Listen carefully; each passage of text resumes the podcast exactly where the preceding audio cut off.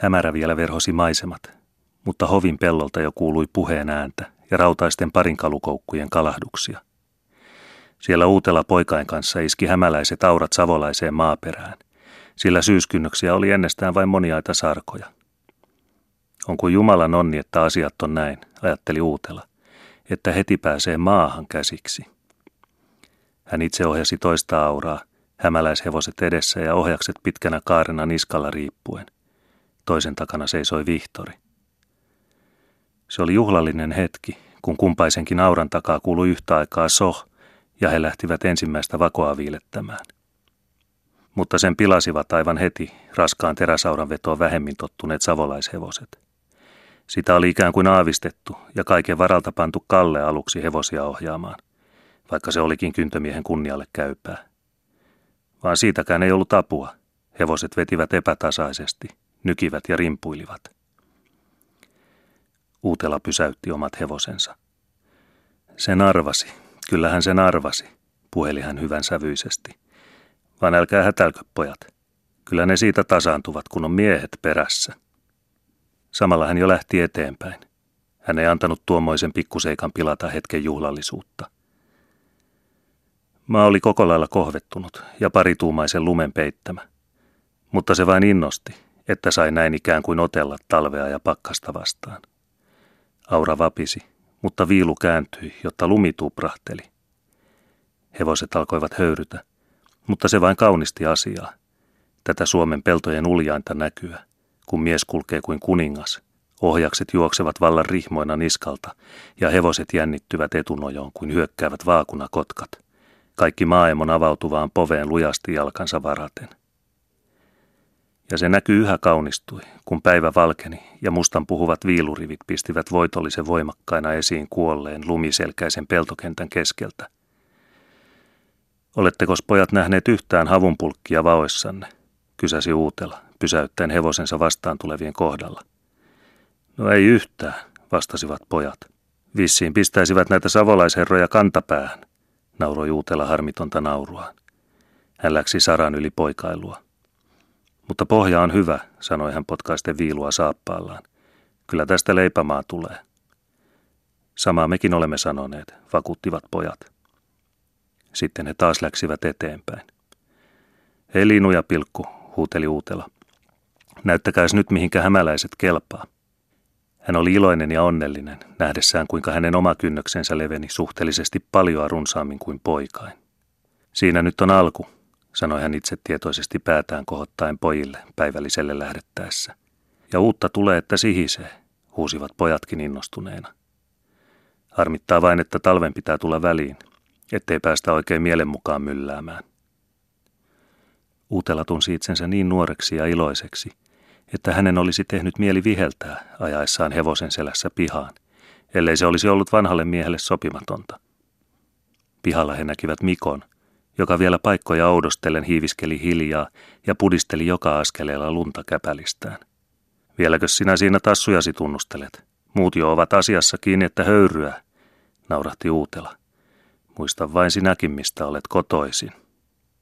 Savolaiset katselivat ohikulkiessaan ihmetellen sitä lieppinää ja möyrinää, mikä hovin pellolla nyt vallitsi.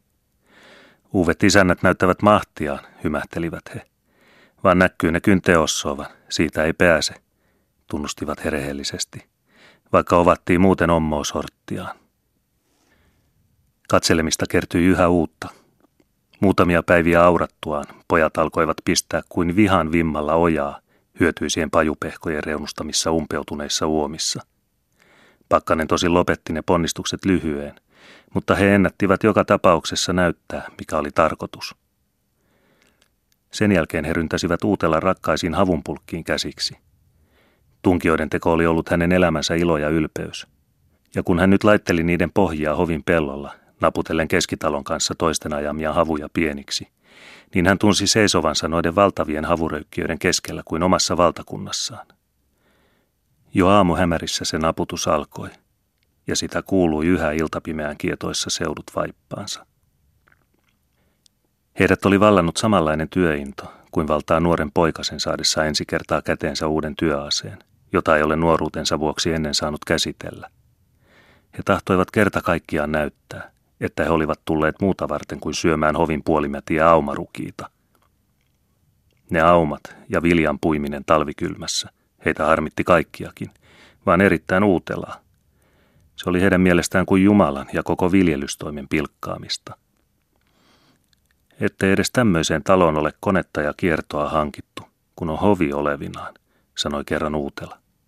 No, me pistämme itse kierron iltapuhteilla. On meissä sen verran puumiehen vikaa. Sepä kuuluu oleva jo vanhanaikainen se kierto, tarttui Loispekka puheeseen savolaisia puolustaakseen. Nämä ovat sitä höyrykonetta eli lokomobiilia, eli mikä lienee se koje, jota ei muuta kuin pellolla puijaan koko kylän elot, ja siihen sitä sopii hovinni yhtyä. Uutela hymyili leveätä hymyä, otti muutamia tähkiä käteensä ja piti niitä Pekan nenän alla. Kun ovat niin kuin hiiren häntiä, puheli hän hiljaa. Luulisi näistä saavan pohdin muullakin kuin höyryllä. Meidän puolessa ovat tähkät kuin ketun hännät, jos sitten siellä puhuttaisiin lokomobiilista, vaan kun ei sielläkään. Miten mikin tykkää, tokaisi Pekka sillä äänellä, ettei hän savolaisineen ainakaan tässä asiassa ole alakynnessä. Sattui kaikenmoista muutakin, jossa hämäläisyys ja savolaisuus joutuivat vastakkain, enimmäkseen naurussa suin. Niinpä heti ensi viikkoina syntyi kiista reistä. Hämäläiset rutistelivat hymähdellen keveitä kiveräsepisiä savolaisrekiä. Lasten kalujahan tuomoiset natisevat kikkanokat ovat. Torpparit ja loiset kohottivat itsetietoisina päätään. Kunhan päästään miehenkorkuisiin lumiin, niin vielä se savolainen reki näyttää, mihin sen nokka kelpaa. Sitä ja noita kehuttuja hämäläisrekiä he jäivät odottelemaan. Kauan ei tarvittu odottaakaan, sillä hovin pirtistä kuului kaiket ilta- ja aamupuhteet, kirveen kolke, sahan siinä ja asiaansa innostuneiden miesten puhelu. Siellä oli tekeillä rekiä, heinähäkkejä, korvoja, sankoja ja jos jotakin, mitä lamaan päässeessä talossa kipeämmin tarvittiin. Uudet asukkaat olivat sitä vanhaa juurta, joka pystyi itse tekemään mitä tahtoi. Eihän se ihme ole, että talo on tämmöisessä kunnossa, kun pitää ruokkia niin paljon laiskaa väkeä, naureskeli uutela erään kerran, potkaisten pari jaloissaan juoksevaa torakkaa kuoliaaksi. Nuokin ruskeatakkiset ja sitten toiset, pitkäkoipiset, tuolla uunin takana soittavat kuin mitkäkin pelimannit. Totta puhut, täällä on paljon joutilasta joukkoa, nauroi keskitalokin, ja niin peijakkaan nenäkkäitä, vallan silmille tuppaavat – No totuus vihamiehestäkin, puuttui taas uutella puheeseen. Näille näkyy sentään kelpaavan kovankin kakun syrjä, vaan kun ne oikeat savolaiset ovat niin laiskoja, etteivät viitsi edes kovaa leipää syödä. Kaikki nauroivat. Se savolaisten pehmeän leivän syönti oli heistä merkillistä Jumalanviljan tuhlausta, kun kova oli paljon riittävämpää. Niin kuluivat päivät ja viikot alituisessa puuhassa ja uutuuden viehätyksessä. He miltei hämmästyivät, kun eräänä päivänä huomasivat joulun olevan niin lähellä, että naiset tuskin ennättivät pyöräyttää oikean vaahtoavan hämäläisoluen keskitalon kotipellon vahvatuoksuisista maltaista.